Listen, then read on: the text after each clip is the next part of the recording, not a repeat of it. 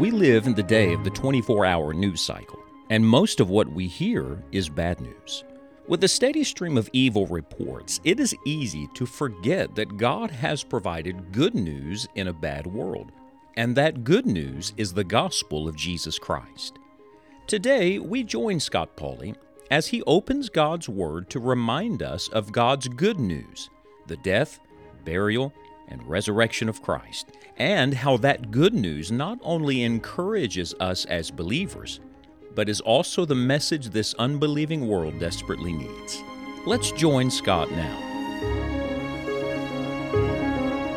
The Bible is God's revelation of Himself. That word literally means take the veil back, pull the curtain back. Uh, God wants to be seen, He wants to be heard, He wants to be known. And uh, anyone that knows God wants others to know God. That's God's heart.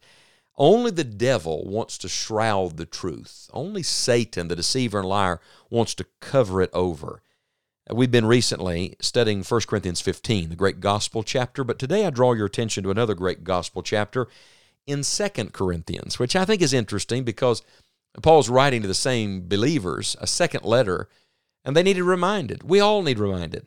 We all need to, to remember the gospel. We all need to be reminded what we're supposed to be doing with it. Don't get far removed from it. Listen to 2 Corinthians 4. Therefore, seeing we have this ministry, as we have received mercy, we faint not, but have renounced the hidden things of dishonesty, not walking in craftiness, nor handling the word of God deceitfully, but by manifestation of the truth, commending ourselves to every man's conscience in the sight of God. But if our gospel be hid, it is hid to them that are lost, in whom the God of this world hath blinded the minds of them which believe not lest the light of the glorious gospel of Christ, who is the image of God, should shine unto them. For we preach not ourselves, but Christ Jesus the Lord, and ourselves your servants for Jesus' sake. For God, who commanded the light to shine out of darkness, has shined in our hearts to give the light of the knowledge of the glory of God in the face of Jesus Christ. Do you see the great contrast? Satan is blinding, God is shining. Uh, Satan is putting a veil over, God is taking the veil away. Let me ask you a question. Which team are you on? which which work are you engaged in today? We must not hide the good news of Jesus Christ in a world full of so much evil. Uh, let me just give you some simple thoughts today walking through this chapter. I hope you'll walk through it, spend some time in it. First in verse 1, he reminds us of the reception of the gospel. He said, We received it. We received mercy, and because we received mercy, we received a ministry. See, the very fact you received salvation means you got a ministry. What's your ministry? To share that mercy with somebody else. So that's the reception of the gospel. In verse 2, you have the manifestation of the gospel. He said, God is manifesting the truth. Oh, I love that. How's that happen? Through the Word. People need the Word of God. Everybody needs the Word of God. And so uh, the manifestation grows out of the reception. And then, when you come down to verse number four, you have some opposition to the gospel. Opposition? Well, we don't like that, do we? No, but the God of this world wants to blind people's minds. He doesn't want them to believe. Who do you think wants to keep you from witnessing? The devil wants to keep you from witnessing.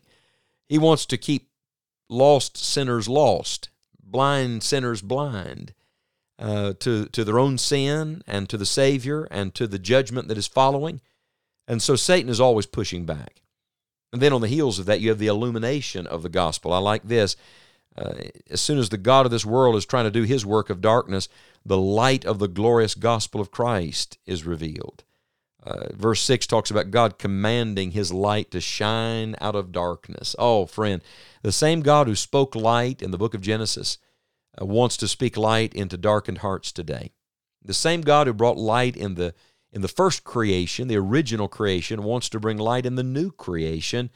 That's the illumination of the gospel. Do you know why we need to share the gospel? Because when you start talking about Jesus and what Christ has done, the Holy Spirit turns the light on. You know the aha moment? When people say, I get it, I see it now. That only happens through the preaching of the gospel. And then there's the revelation of the gospel. Listen to verse 5. He said, We're not preaching ourselves, we're preaching Christ Jesus the Lord. Uh, verse number 7 says, uh, The excellency of the power is of God and not of us. The revelation is Jesus, the one who's in us. We're not trying to get a plan across to people or sign them up for a program or, or even just get them in a church building. We're trying to help them to know who Jesus is and why he came and what he wants to do in their lives. That's the revelation of the gospel. Then you can see it in your own Bible. From verse 8 down to verse number 12, there's the affliction of the gospel. I'm going to tell you, if you move forward, there will be friction. And if you try to advance the gospel message, you will have to advance against the gates of hell. There'll be difficulty.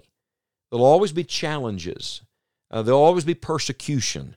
Look at verse 8. We're troubled but we're not distressed. We're perplexed, but we're not in despair. We're persecuted, but we're not forsaken. We're cast down, but we're not destroyed. Why? Because God is with us. Look, there'll be affliction, but it'll be worth it. Do all you can to get the gospel out and do all you can to bring people in to the family of God by getting them the message of the Lord Jesus. And then let me tell you how the chapter closes. I love this. From verse 13 down to verse 18, you have the anticipation of the gospel. What is the anticipation of the gospel? Uh, that our light affliction, which is but for a moment, worketh for us a far more exceeding and eternal weight of glory, while we look not at the things which are seen, but at the things which are not seen. For the things which are seen are temporal, but the things which are not seen are eternal. Do you know what the anticipation of the gospel is? Eternal glory, eternal reward. Look, we're looking to the resurrection day. We're looking for the glory of God. We're looking to see Jesus face to face. We're looking for rewards at the judgment seat. We're looking to heaven. We're looking to those who will be reached and will be in heaven with us because we help to get the gospel out. I have a couple of very definite challenges today. The first is this perhaps you've been listening to this study and meditating on the gospel message, and you realize you've never really personally appropriated that for yourself oh, you know it, it's in your head, but it's not really been in your heart. Could I challenge you right now, wherever you are, to just stop and say, Lord Jesus, be merciful to me, a sinner. I do believe you died for my sins. I do believe you rose from the dead, like the Bible says. And I trust you now as my Savior. Settle your own gospel testimony today. Know for sure that you have believed the gospel and received the Lord Jesus as your personal Savior. And then for those of you that have been studying with us Uh, that know you're saved, you, you, you not only know the gospel, you know it experientially, personally. You've been born again. Could I challenge you to recommit yourself to be a gospel Christian? Are you really a gospel Christian? Are you committed to giving the gospel to someone else? Do you see? how much of the emphasis of these gospel passages is on advancing it, furthering the gospel message, not keeping it to ourselves. May I ask, is it really good news if we don't want to share it? And maybe better yet, is it really good news if they never hear it? If they never hear how to be saved and they're lost eternally, is it really good news? Friend, it is good news, but it's only good to those who hear it and to those who will receive it. And you can't control their response. You can only fulfill your responsibility. And your responsibility is to take the good news of Jesus Christ to a bad world in evil days. This is the work of the gospel, and this is the work that every Christian must do. Satan wants to hide it, God wants to show it, and we have to choose which one we will do. The Apostle Paul wrote in the book of Romans that the gospel is the power of God unto salvation to everyone that believeth. Thank God for the transforming power of the gospel of His dear Son.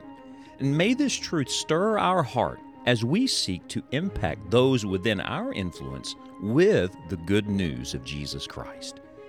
For additional resources on the gospel, we invite you to visit Scott's YouTube channel and view the playlist on the sermon series entitled The Joy of the Gospel.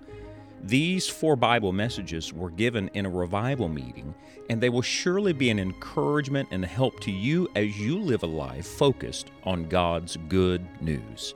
And until next time, We hope you will enjoy the journey.